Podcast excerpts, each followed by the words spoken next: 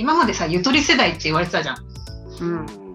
私ねちょっとピンときたんだけどこれからっていうかもうもうもう今の中高生ぐらいってすくすく世代って私自分で言ってんのよ。うんこういったそういう雰囲気がすごいしててうん若い子たちを見てたりとかその子育て中の相談をされた時にその子供たちを見るとねすくすく世代だなって密かに私は思ってるんだけどうん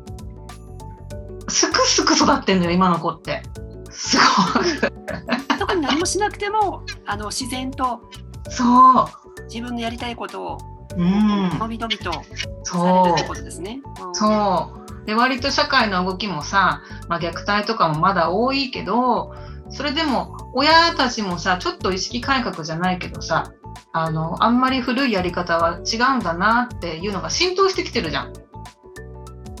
例えば抱き癖がついちゃうから抱っこしなさんな、じゃなくてもういいっぱい抱いてあげなさいよ。うん。っていう風に変わってきてるじゃない？あるある。ね関西地震話とか。そうそうそうそうそうそ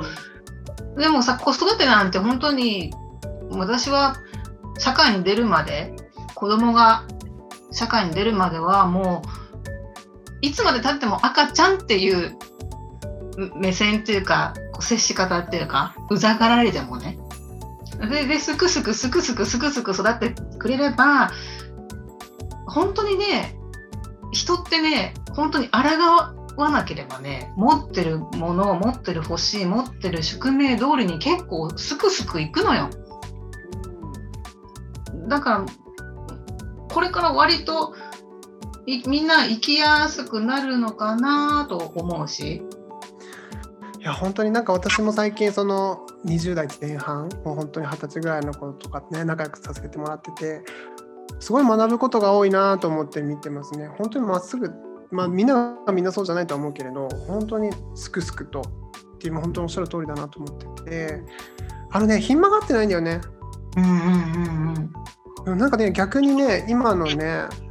50代60代のねちょっと権力持っちゃってるおじさんたち見てる方がね曲がって曲がって曲がって曲がったまんまの人すごい多いなと思っててね。勉強になります。うん。うん。そ見比べてやっぱり自分はどう生きるかってことを、まあ、どっちがいいとかね悪いとか別にそういうこと関係なく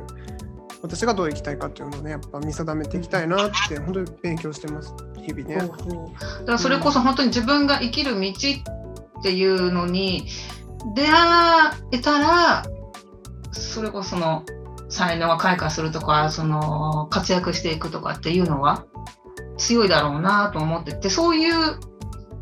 道を見出せる環境は割となんていうのかな見つけやすい環境になってきてるなって思うよ日本も。